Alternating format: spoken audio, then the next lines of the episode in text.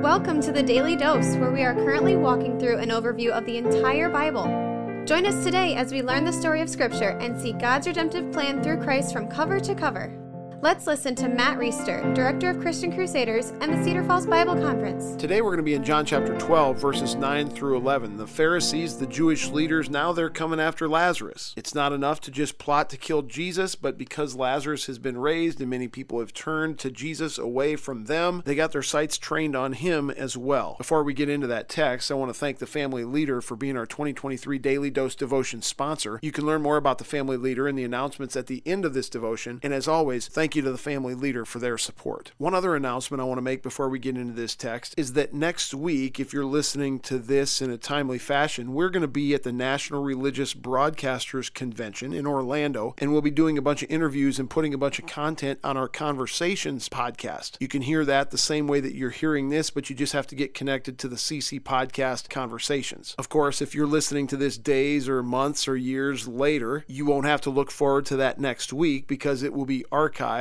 on our Conversations podcast and you can go listen to it right now. I'm looking forward to an interview with a Christian actor named Cameron Arnett who played Trusty Styles in Nefarious. He was the guy that cut the hair of the death row inmate in that movie, if you saw it. And there'll surely be other great interviews that come about. We've got our interviews from last year archived on the Conversations podcast as well. 60 some inspiring interviews with interesting Christians, and I know you'll be blessed by at least a handful of them, so go check that out. Let's dive into today's short text. Chapter 12, verse 9. When the large crowd of Jews learned that Jesus was there, that is, in Bethany, a couple miles from Jerusalem, where the Passover is about to take place in a few days, this is where Mary and Martha and Lazarus lived. It's where Mary just anointed Jesus' head and feet with a 300 denarii jar of perfume, which is what we covered in our previous devotion. When the Jews learned that Jesus was there, they came not only on account of him, but also to see Lazarus, whom Jesus had raised from the dead. So the chief priests made plans to put Lazarus to death as well, because on account of him, many of the Jews were going away and believing in Jesus. Now, I'm taking a little bit of creative license here, and I've played this out in my head a little bit, but when these Jewish leaders show up at Lazarus' house, or when the word comes to him, assuming that it did come to him, that not only were they plotting to kill Jesus, which was becoming a more widely known plot, a plot that is going to be carried out here within six days of where we're at in the text. This is all taking place probably the Saturday before Holy Week. But I imagine word coming to Lazarus that the Jewish leaders want to kill him as well, and him just thinking, like, hold on here, guys. I know I've been friends with Jesus, and as far as your desire to kill me because he raised me from dead and people are following him now instead of you because of that, I had no say in that. I was dead.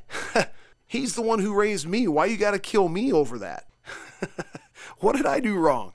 I'm not sure that's how it went down, but I'm guessing it would be shocking for Lazarus to learn that they wanted to kill him because of a miracle that Jesus chose to do that he had no control of. Of course, the real reason they want to kill him is because his testimony is killing their brand. I'm sure that for the last several days or weeks or however long it's been since Lazarus was raised, that the word has been spreading like wildfire. They've probably even had people come from a ways away to verify this account. Was this guy really dead for four days in a tomb? And of course, the key key component to the veracity of that story is Lazarus' own testimony, or just the fact that Lazarus is there alive. The Jewish leaders are in panic mode and they're thinking if we can take this guy out, that at least puts a dent in this story getting out to more people and us losing followers to Jesus. This is a short and pretty straightforward text, but I think it's got something to say to us today who are genuine followers of Christ. You and I, if we've truly been impacted by Christ, if He has miraculously intervened in our lives as He has for those who have put their faith and trust in Him. If that's the case, our belief system, the way we live, the things we think, the things we say and do, not that we're perfect, far, far from it, but they are so at odds with the way that the world works. They're so at odds even with religious systems that are Christian in name only, but really aren't built on the gospel of Jesus Christ and the truth of God's word. There's so much contrast between true believers and worldly systems that we are bound to take heat. We're bound to be treated unjustly. There are bound to be people griping at us, sniping at us, stabbing us in the back. Maybe in the United States of America during our lifetimes, none of us will be the target of an assassination attempt because of our association to Jesus Christ. But I promise if you're committed to truth, if you're committed to Christ in this world, there will be persecution. In fact, if there's not, we might want to step back and ask what's wrong. And I'm not just saying that because that's my opinion. I'm saying that because it's in God's word. Jesus says on multiple occasions that people will pay a high cost for following him. And he encourages us in passages like Matthew 5 verses 11 and 12. Blessed are you when others revile you and persecute you and utter all kinds of evil against you falsely on my account. Rejoice and be glad, for your reward is great in heaven. For so they persecuted the prophets who were before you. And here's what he says in Luke chapter 12 verse 4. I tell you, my friends, do not fear those who kill the body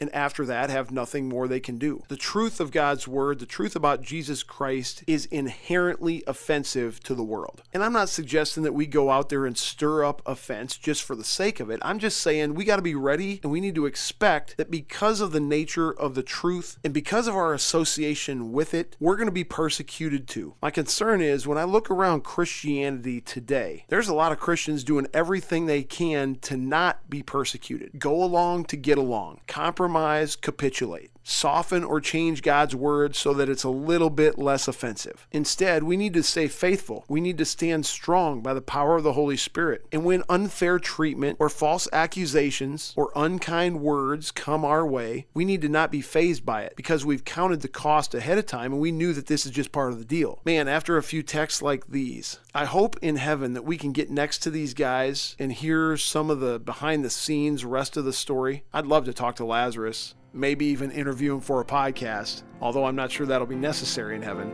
to hear more details about this fascinating account. Come back for more next time. Thanks for tuning in and have a great day. This is The Daily Dose, a podcast of Christian Crusaders Radio and Internet Ministry. Please subscribe on Apple, Google, or Spotify podcasts or download the free Christian Crusaders app and share with a friend. Also, prayerfully consider supporting our ministry at ChristianCrusaders.org, where you can find our weekly 30 minute radio broadcast airing on stations around the world since 1936 and where you can listen to our Conversations podcast featuring inspiring interviews with interesting Christians. Special thanks to our 2022 Daily Dose sponsor, The Family Leader. God designed three social institutions the family, the church, and government. At The Family Leader, they are bringing all three together, honoring God and blessing our neighbors. Learn how and join them at thefamilyleader.com. We also want to highlight another special ministry partner, the Cedar Falls Bible Conference. Check out conference videos and schedule of events online at cedarfallsbibleconference.com and mark your calendars for Saturday, July 29th through Saturday, August 5th, 2023 for the 102nd annual Cedar Falls Bible Conference. Thank you for listening and may God richly bless you.